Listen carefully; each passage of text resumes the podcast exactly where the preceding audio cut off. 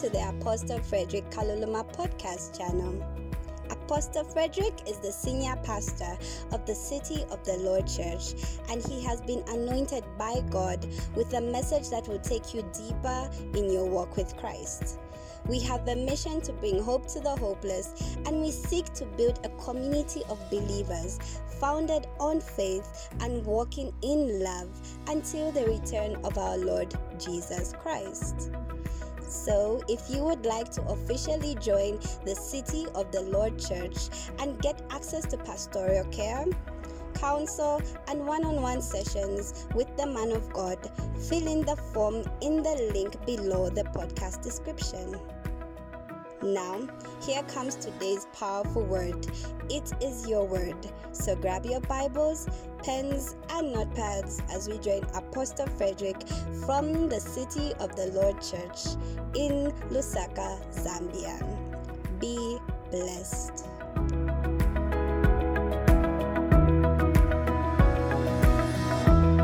Hallelujah, hallelujah, hallelujah. We are living in glorious, glorious, glorious times. And I'm so glad to be able to reach you, the City of the Lord Church, and everyone who follows our ministry. Um, some of us are watching this on YouTube, others on Facebook, others are listening to the podcast.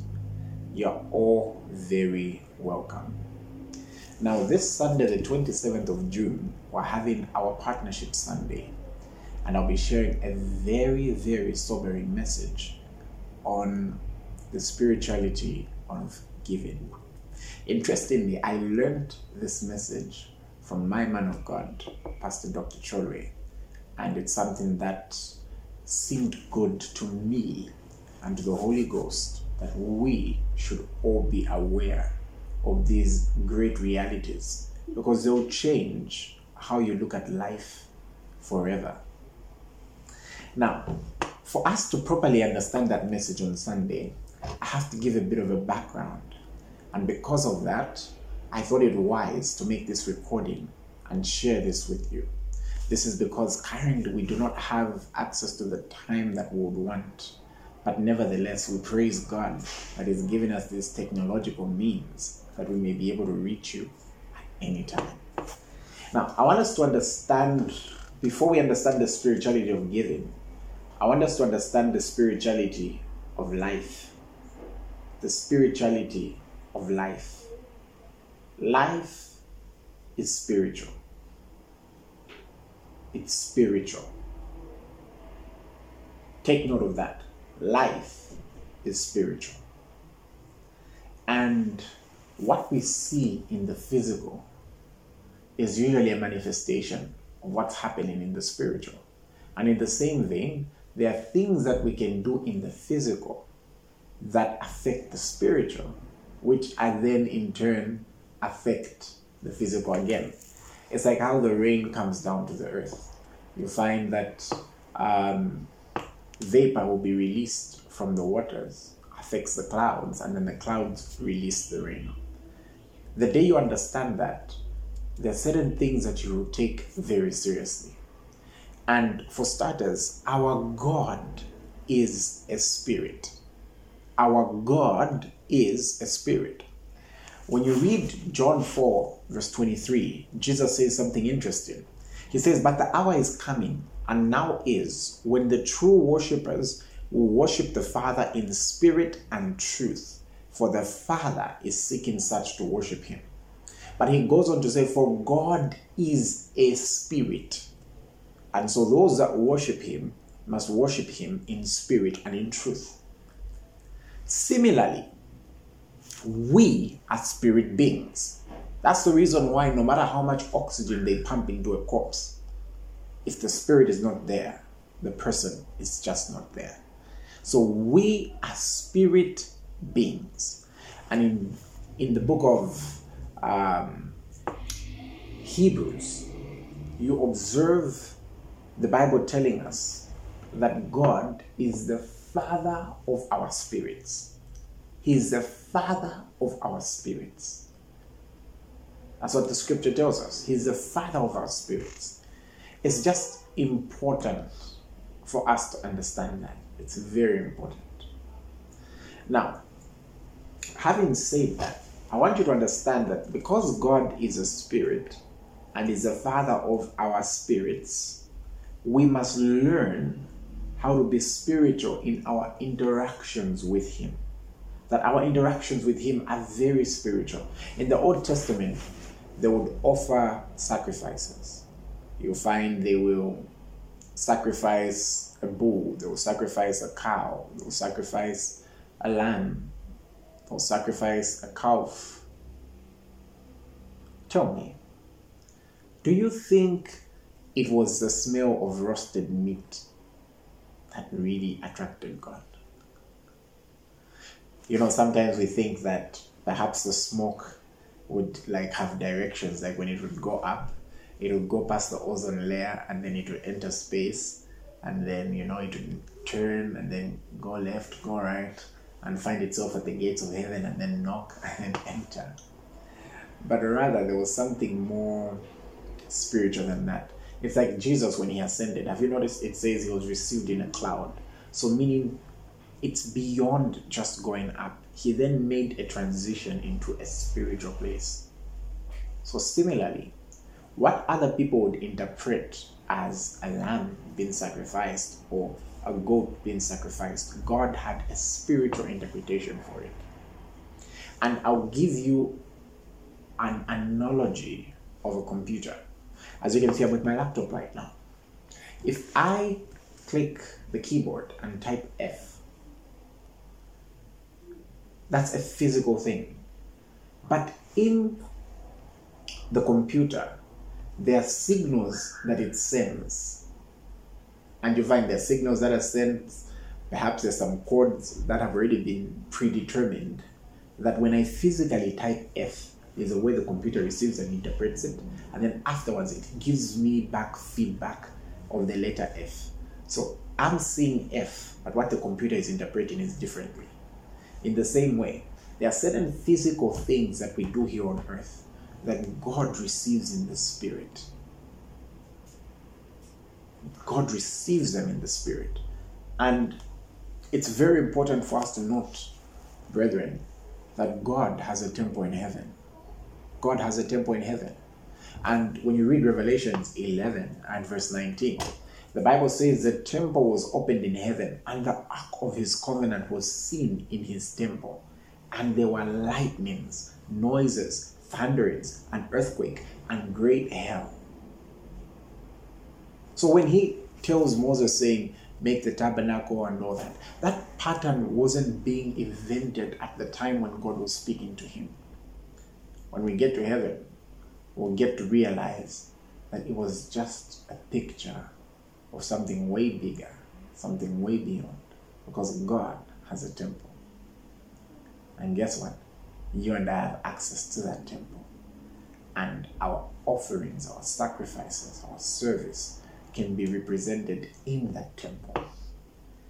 You may ask, how can I gain particular representation in that temple? Let's look at a few things. Number one, when you live a godly life, the Bible says in Romans 12, verse 1, and I'm using the Amplified, that I appeal to you, therefore, brethren, and beg of you, in view of all the mercies of God, to make a decisive dedication of your bodies, presenting all your members and your faculties as a living sacrifice, holy, devoted, consecrated, and well pleasing to God, which is your reasonable, rational, intelligent service and spiritual worship. So, you know, when we make decisions that will live lives that are godly, in heaven it's received as a sacrifice. When you make a decision to dominate the flesh, in heaven that's received as a sacrifice because you're sacrificing your body for the sake of God. Similarly, what people may be seeing as a person who just has principles, God is seeing as a living sacrifice, well pleasing. Constantly, when He smells the aroma of that sacrifice, like, wow, this one is my child. And similarly, we must now dedicate every part of our body to Him. How can we do that? By lifting our hands. It's a sacrifice. It's a sacrifice when we lift our hands. By getting on our knees, by prostrating ourselves before God, by using our voice to give Him glory. And that's why it should bother you if everyone um, in church is singing and you're the only one quiet. It should bother you when in church we say, shout glory, and you're the only one quiet. Because those are things that God receives in heaven. Now, that's why when, when, when you realize these things, you'll never look down on, let's say, the ministry that has come to do a play, the ministry that has come to do a dance for us. As they're wiggling their body, God is receiving that as a holy sacrifice. You'll never take it lightly. Secondly, when we speak words, when we speak words, in Hosea 14, verse 2, the Bible says, Take words with you and return to the Lord. Say to him, Take away all iniquity, receive us graciously, for we will offer the sacrifices of our lips. It says, Take words with you, refuse to be silent. You know, that's why there's that song I love. It says, I will not be silent, I will always worship you. And the aim of that song is, No one will worship you for me. Use words to magnify God, use words to praise God, use words to speak to God. Make a sacrifice with words. If it means you have a word of the day, if today that word is omniscient, make it omniscient. If the next day the word is omnipresent, use that. But use words. Learn to speak words. And in Hebrews 13, verse 15, the Bible says, Therefore, by him, let us continually offer the sacrifice of praise to God, that is the fruit of our lips, giving thanks to his name. The fruit of our lips, the sacrifice of praise. Use words. Praise God. Hallelujah. Just say, Praise God forevermore. You are worthy. You are magnificent. You are mighty. You're glorious. You're gracious. You're merciful. Praise God. You know, there's so much talk about love languages, and I can tell you, God responds to words. God loves words. Another way that we present ourselves in this temple is when we serve God. You know, there's a verse I love in Romans 1 and verse 9 and it says, For God is my witness, whom I serve with my spirit in the gospel of his Son, that without ceasing I make mention of you always in my prayers. He says, God is my witness. God witnesses service. And he says, Whom I serve with my spirit in the gospel of his Son. That shows you how spiritual service is. You'll never look down again on the person who's sweeping in church You'll never look down again on the person who's ushering you to your seat, the person who's um, helping carry the pulpit, the person who's carrying the speakers. It's very spiritual. And that's why always remember that you're serving God. Always remember you're serving God. The day you realize that it will bother you if you don't serve in, the, in, in church, it will bother you if you don't serve. And it says, Whom I serve in the gospel. At this point, Paul is not talking about his tent making business. He's not talking about any other ventures he did. So, no matter what you're doing, serving the bank or serving the government or serving anywhere else, find a way to serve the gospel. Find a way to serve the gospel. Always find a way to serve the gospel. All these I can do series on them, but I just want us to get the picture. In addition, there is our prayers.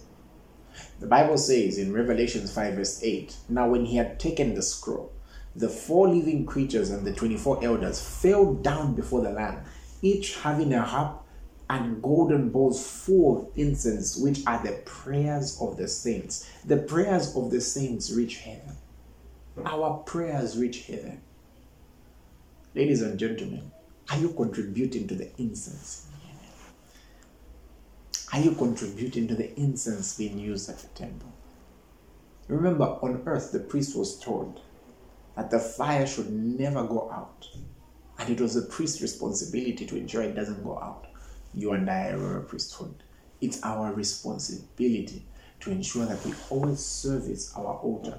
You know, when you begin to think like this, you realize, oh, wait, my body is a temple of the Holy Ghost, and I should service my altar. You service it with your prayers. Praise God. Ladies and gentlemen, on Sunday, I will touch two ways,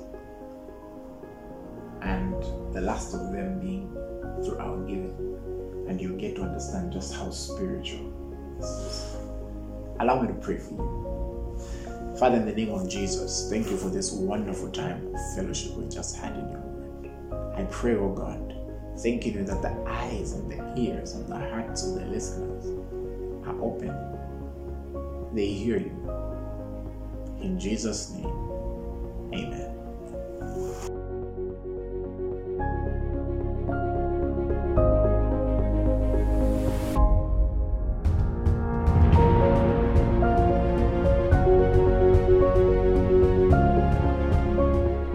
Oh, wow.